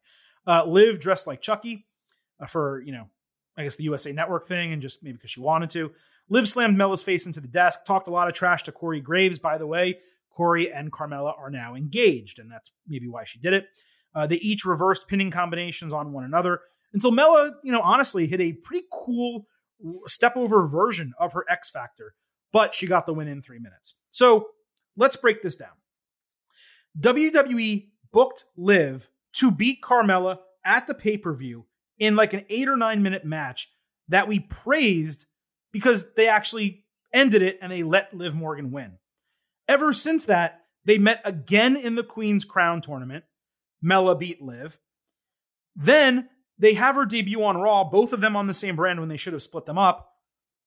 And they have Mella beat Liv. And not only that, both of them were under three minutes. So Liv, the woman who fans want to win, lost for no reason. There's a heel champion. She should be getting pushed.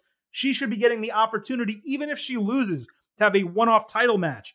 I am so tired of this shit. Not just the three minute matches, but the same women getting wins. And even when you think a feud is over, the other woman coming in because she's the healer, the one WWE wants, and ultimately getting two wins to keep going. Is this going to continue? Are we really going to get like another Liv Morgan and Carmella match next week? I think we are. Look, fans love Liv Morgan. WWE will not budge. It feels absolutely futile at this point.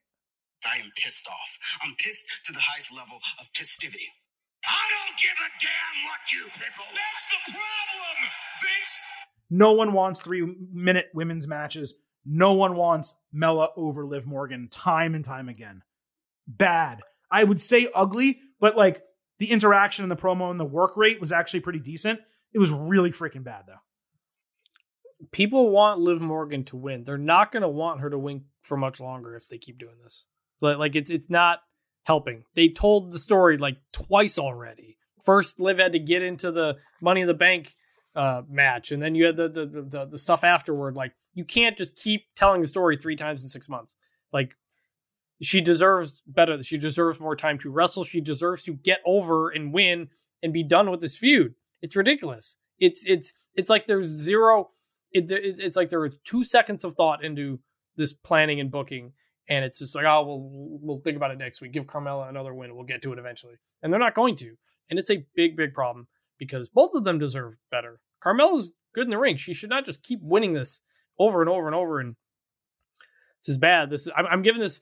I'm giving it a bad because the the women did the best they could, and eh, like I said, it was it was good for what it was in terms of what they did, but everything around it, the booking of it is, is absolutely Shameful. Do something with both of them and let Liv get her moment before it's too late. There were two women's matches on Raw. Both were rematches. Both were three minutes. I mean, mm-hmm.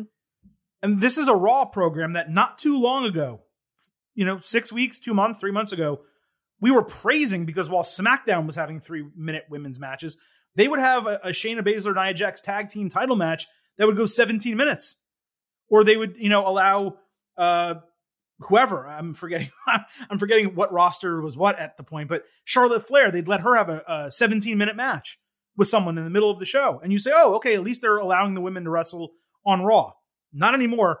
Three hour show, six minutes of wrestling, two rematches. Absolutely pathetic. Lastly, here before we get to the pay per view stuff, Uh, just so you, across both shows, SmackDown and Raw, there were vignettes for Xia Li, Ridge Holland, Aliyah, Angel Garza, and Humberto Carrillo. They called themselves the hottest tag team, and Veer. There was also a vignette for Sheamus, and I kind of loved it. He didn't fit with the rest of them because you don't need to establish Sheamus. Right. Everyone else needed to be established. But his promo was that no one delivers banger after banger after banger in the ring like him.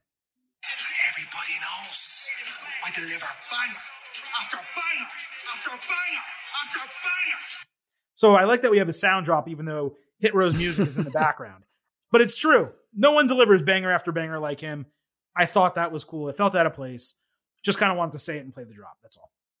Yeah, it was fine. Okay. Uh, so lastly, here uh, we're out of the good, the bad, and the ugly. I wanted to note that WWE on Monday announced they said their entire 2022 pay per view schedule. It's not actually the case, considering there's at least five shows that are on this that are TBA. Although we do know most of the locations. So I'm going to run down the schedule. I know audio; it's it's kind of tough to hear it. I also did tweet it on Monday, so you can read it uh, along while I'm doing this, but.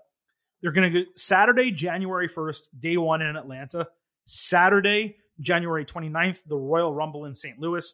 February pay per view TBA, no March pay per view. Uh, April 2nd and 3rd, two day WrestleMania in Dallas. Sunday, May 8th, TBA pay per view in Providence. Sunday, June 5th, TBA pay per view in Chicago. Saturday, July 2nd, Money in the Bank in Las Vegas, a stadium show. Saturday, July 30th, two pay per views in the same month. SummerSlam in Nashville. September, that's also a stadium show, by the way. Uh, September 3rd or 4th, it's a TBA pay per view at a TBA location. October, TBA. And then November, Saturday, the 26th, Survivor Series in Boston. Presumably, it seems, uh, maybe no December pay per view again. They're going to try to do this day one ish, uh, perhaps in 2023, or they'll decide based on, I guess, how, you know, interest and ticket sales go for this one in Atlanta. So They should call it day one ish. so here are the takeaways. Um, no scheduled pay per views so far for 2022 in New York, Philadelphia, or Florida. I found that interesting. The first, or maybe the second, I'm sorry, second ever SummerSlam in July. I think the first one since the initial one. At least a one month gap at a minimum until WrestleMania. Blood Money in the Sand dates undetermined. At least four stadium shows have been set the Royal Rumble, WrestleMania, Money in the Bank, SummerSlam, and I believe those are the four. Yes, Yes. those are the four. So pretty interesting. Um, I will say straight off the bat here, looking at this, I love that it's a smaller number of pay per views. Right here, based on what they have said, there's 11 shows. Now, do the Crown Jewel shows, the, the Saudi Arabia shows, do those add two more? Or does one of them get slotted, such as this October, as the regular October pay per view, and there's only one extra one? I don't know. But 11 to 13 shows, that is a good number over the course of the entire year. There's a rumor that the show uh, on Labor Day weekend, which by the way is the weekend that AEW runs its All Out show, there's a rumor that it's going to be in the United Kingdom at a stadium venue. That would be a fifth stadium show. Also extremely interesting. However, it would also mark three stadium shows consecutively because you have Money in the Bank and SummerSlam in the same month. I know it's four weeks apart. It's still really close.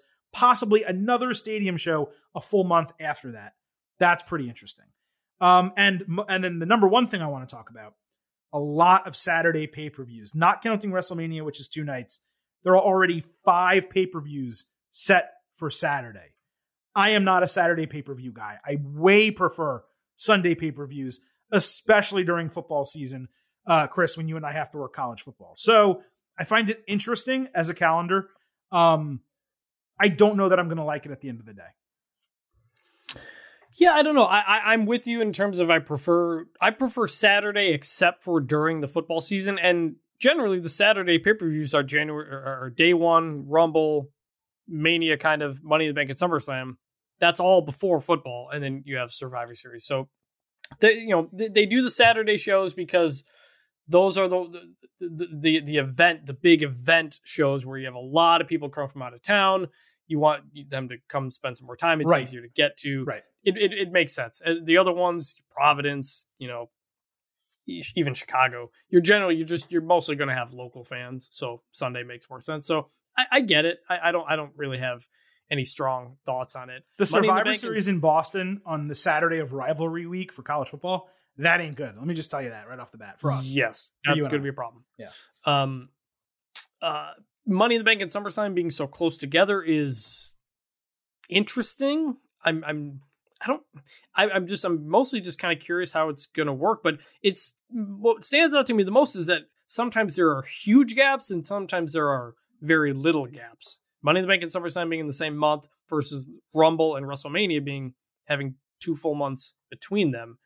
Um, I don't trust WWE's storytelling to properly uh, handle that in, in terms of the way they shorten or lengthen a feud. I think it's going to result in some very strange TV shows with potentially rematches uh, in between. So I don't know. I'm mostly I'm, I'm intrigued. It, it, it- trying something different. I get it. Um, still not sure how I feel about no December pay per view. It's happening this year too. Feels a little weird, but also because talking about you know mixing with football. I mean, January first, college football. That's that's the day, so that's a whole other issue for us. So Not it's, this year. It's a mix. Not this year. It's a mixed bag. No, no, no. Well, day one this year, right?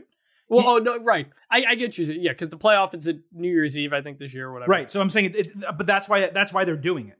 That's why they're doing it this year. The question is, do they take it as we've learned a lesson, right? And now we're going to start doing it in the future, in which it would impact us. This year, though, it won't. There are not college football playoff games on that day, which is specifically why they're doing it that day. Right, but there still are college football games, and and, and I mean, the Rose Bowl, Anyway. I guess, is that day or something. yeah. maybe. So Yeah. I, I mean I- I'm intrigued. I don't hate any of it. I'm mostly just curious how WWE storytelling handles it, and frankly, I don't have a lot of faith in them to do that as we as we talked about at the opening of this show in terms of how you're going to handle a Yeah. gap. So my biggest see. issue for at least for me is uh, the Money in the Bank on July Fourth weekend. Now I, I I know they did it on July Fourth weekend on purpose for travel reasons because it's in Las Vegas. They want to give people a reason to go there for a stadium show, but to do it four weeks ahead of SummerSlam, they did that this year. It made sense, okay, because they were coming back from you know not having crowds. They wanted to do as many big shows as possible, make a lot of money. The pandemic, the whole deal, that was fine. But it, there's another holiday, Memorial Day. I don't know why they wouldn't do Money in the Bank Memorial Day weekend at the end of May. You have a pay per view in between that and SummerSlam.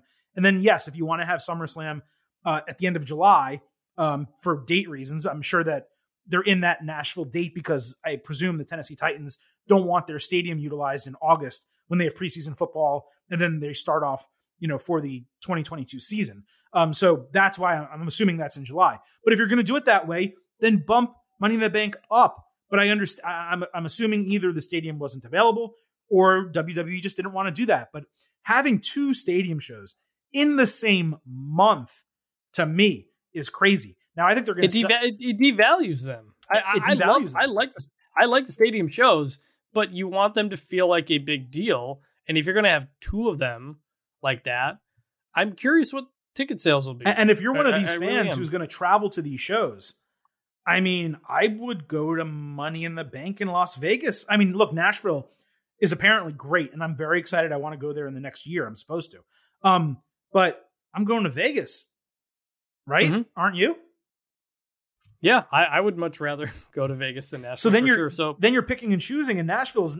You know, if it, it would be one thing if it was like Nashville on July Fourth weekend, and then Money in the Bank in Las Vegas on a random date, because anyone's going to go to Vegas at any time.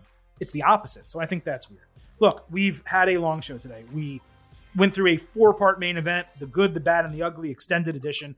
And we talked about the WWE 2022 pay per view calendar, but we got to get out of here or else this show is going to go on too long. So I appreciate all of you listening. A reminder the Getting Over Wrestling podcast.